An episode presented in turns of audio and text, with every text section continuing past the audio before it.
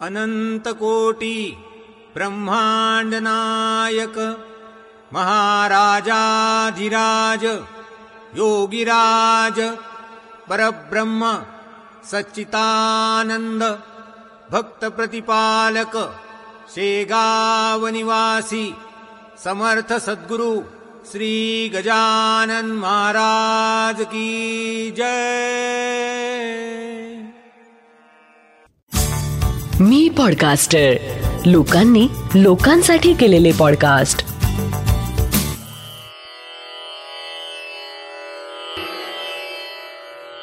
श्री गजानन महाराज की जय.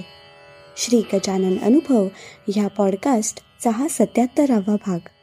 तुझ्या कृपेची अगाध थोरी पांगळाही चढेगिरी. जय गजानन. गजानन महाराज भक्तांना जर एखादा गजानन महाराज भक्त भेटला तर त्यांना आनंद होतो. त्याला गजानन विजय ग्रंथातील गजानन महाराज लीलास्थल बघण्याचा योग आला तर तो आनंदित होतो.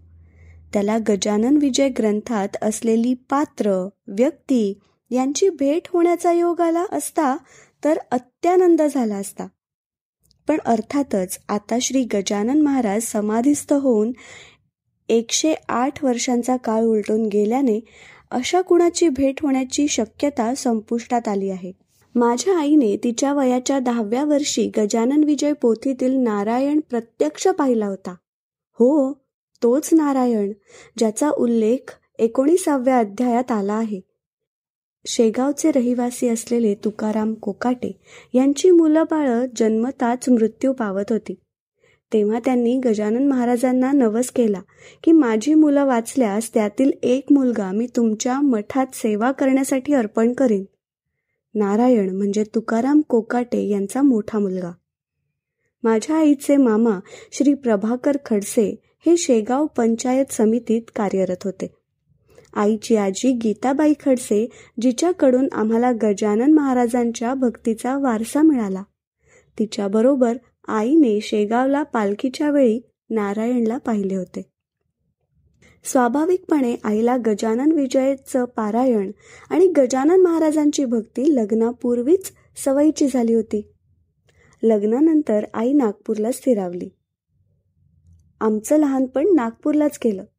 नागपुरातील धरमपेठ येथील कापरे यांच्या गजानन महाराज मंदिरात आम्ही आईसोबत नियमित जात असू. आम्ही दोघी बहिणी आणि आम्हाला पाठचा भाऊ आहे. त्याचं नाव निरंजन. माझ्या आईला निरंजनच्या बाबतीत गजानन महाराजांनी जो अनुभव दिला तो मी तुम्हाला सांगणार आहे. माझ्या जन्मानंतर बारा वर्षांनी म्हणजेच एकोणीसशे चौऱ्याऐंशी साली भाऊबीजेच्या दिवशी निरंजनचा जन्म झाला. मुलाचे पाय पाळण्यात दिसतात अशी आपल्या मराठीत एक म्हण आहे.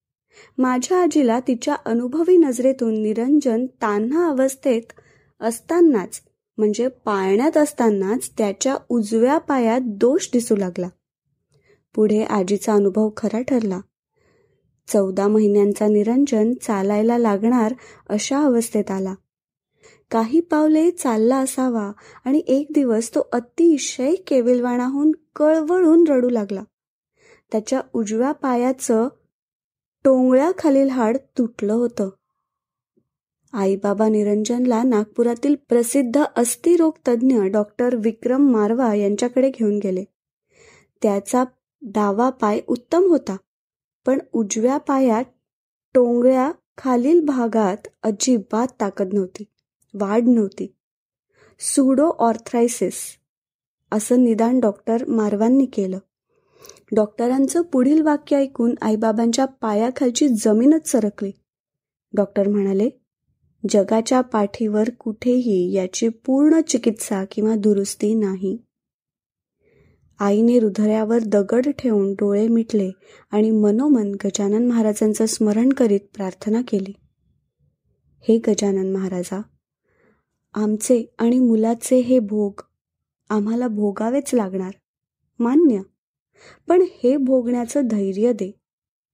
जे व्हायचं ते तुझ्या इच्छेने होऊ दे. निरंजनच्या आजाराचं कळल्यापासून म्हणजे साधारण एकोणीसशे शहाऐंशी ते एकोणीसशे ब्याण्णव अशी सहा वर्षे आम्हा सर्वांचीच प्रचंड मानसिक दडपणाखाली गेलीत. धरमपेठ गजानन महाराज मंदिरात महाराजांनी तब्येतीविषयी विनवणी आणि गजानन विजय ग्रंथाचं नियमित पारायण अशी आईची नियमित सेवा सुरू होती. एकोणीसशे ब्याण्णवच्या सुमारास अकोला येथील प्रसिद्ध अस्थिरोग तज्ज्ञ डॉक्टर मिलिंद चौधरी यांच्याविषयी कुणाकडून तरी आईबाबांना समजलं. ते नवीन तंत्रज्ञानाच्या साह्याने निरंजनसाठी काही ना काही रूपाने निश्चित साह्यभूत ठरतील असं समजलं. म्हणून त्यांच्याकडे जाण्याचा निर्णय बाबांनी घेतला. डॉक्टर चौधरींनी निरंजनला तपासून दोन तीन गोष्टी स्पष्ट केल्यात. एकतर ऑपरेशन करून पाठीचे हाड पायात टाकणे. दुसरे म्हणजे स्क्रू आणि रिंग टाकून पायाला आधार देणे. आणि त्यानंतर उजव्या पायात कॅलिपर म्हणजे विशिष्ट प्रकारचा बूट घालणे. या सर्वांच्या साह्याने निरंजनला चालणे शक्य होऊ शकेल. त्यासाठी दोन तीन ऑपरेशन्स करावी लागतील असं मत डॉक्टरांनी व्यक्त केलं. आमचे बाबा सतत तीन वर्ष दर पंधरा दिवसांनी निरंजनला नागपूरहून अकोल्याला डॉक्टर चौधरींकडे घेऊन जात होते. बाबा ट्रॅव्हल्सची बस अकोल्याचा दौरा डॉक्टर चौधरींचे उपाय बाबांची अविश्रांत मेहनत असं सतत तीन वर्ष सुरू होतं. त्यातून निरंजनला निश्चितपणे फायदा झाला. कॅलिपर घालून का होईना पण निरंजन चालू लागला आणि पितृऋण नावाची जी काही गोष्ट असते त्याविषयी मला थोडाफार अंदाज येऊ शकला. आता निरंजन चालू लागला होता. आता आईच्या मातृहृदयात त्याच्या भविष्याची चिंता जागृत झाली. भविष्यात त्यांनी कुबडी घेऊन नको चालायला. त्यानं तीन चाकी सायकलचा सहारा नको घ्यायला. ही तिची भावना आणि इकडे मित्रांचे सायकल चालविणे पाहून निरंजन कॅलिपर घालून सायकल चालविण्याचा प्रयत्न करू लागला. त्याला सायकल चालविणं जमू लागलं. मात्र सरळ रस्त्यावर आणि उतारावर त्याला हे जमत होतं. थोडा चढाव आला की मात्र त्याची शक्ती कमी पडत होती आणि पायातील अशक्तेमुळे तो फक्त अर्ध पायडल मारित होता. पूर्ण गोल पायडल मारणं त्याला शक्य होत नव्हतं. एकदा गजानन महाराज प्रकट दिन जवळ आला होता. आई खिडकीतून बाहेर सायकलवर फिरणाऱ्या मुलांकडे पाहत उभी होती.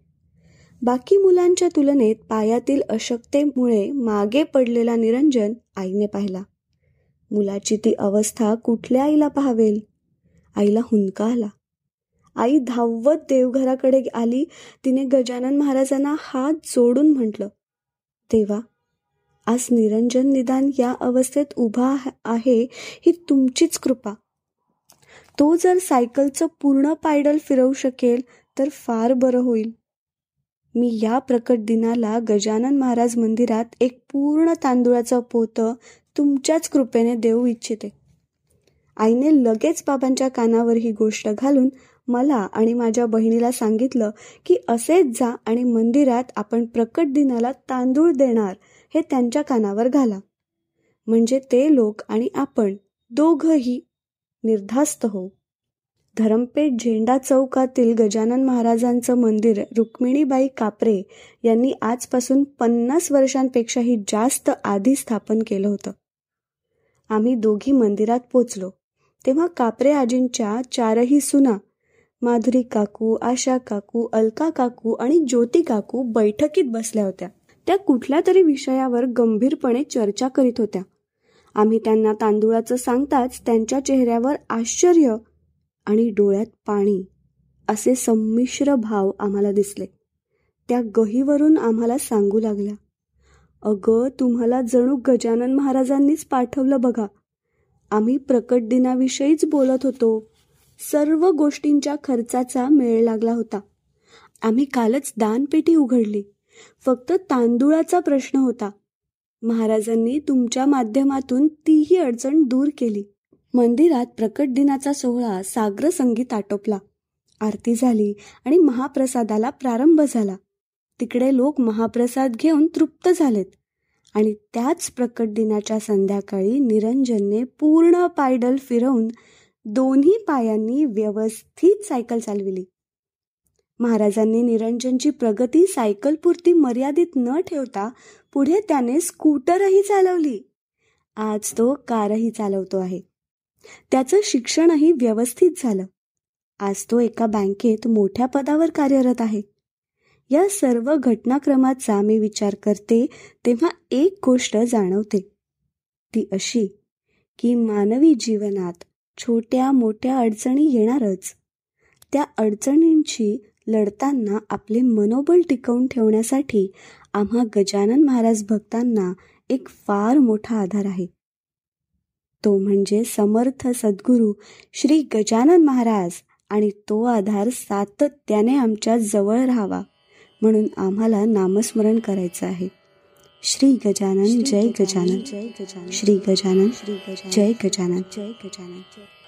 आत्ता आपण ऐकलात हा अनुभव आहे शीतल महेंद्र गिरीधर नागपूर यांचा. जयंत वेलणकर यांनी शब्दांकित केलेले. पौर्णिमा देशपांडे हिच्या आवाजात आणि नचिकेत शिरे प्रस्तुत श्री गजानन अनुभव ह्या पॉडकास्टचा हा भाग. हा पॉडकास्ट तुम्हाला कसा वाटला हे आम्हाला नक्की कळवा. तुमच्याकडे असे काही अनुभव असतील तेही आमच्यापर्यंत पोचवायला विसरू नका. डॉक्टर जयंत वेलणकर आणि मी पॉडकास्टरचे डिटेल्स खाली शो नोट्समध्ये दिले आहेत. दर गुरुवारी नवीन अनुभव ऐकण्यासाठी मी पॉडकास्टर चॅनलला नक्की सबस्क्राईब करा आणि इतरांना पण शेअर करा. तुम्हाला जर घरी समर्थ सद्गुरू श्री गजानन महाराजांची उपासना करायची असेल तर त्यासाठी डॉक्टर जयंत वेलणकर यांनी रेकॉर्ड केलेल्या साधनेचा आपण लाभ घेऊ शकता. त्याची लिंक खाली दिलेली आहे. मी पॉडकास्टरचे इतरही पॉडकास्ट नक्की ऐका. पुन्हा भेटूया पुढच्या गुरुवारी. एका नवीन अनुभवासोबत. तोपर्यंत श्री गजानन जय गजानन. श्री गजानन जय गजानन.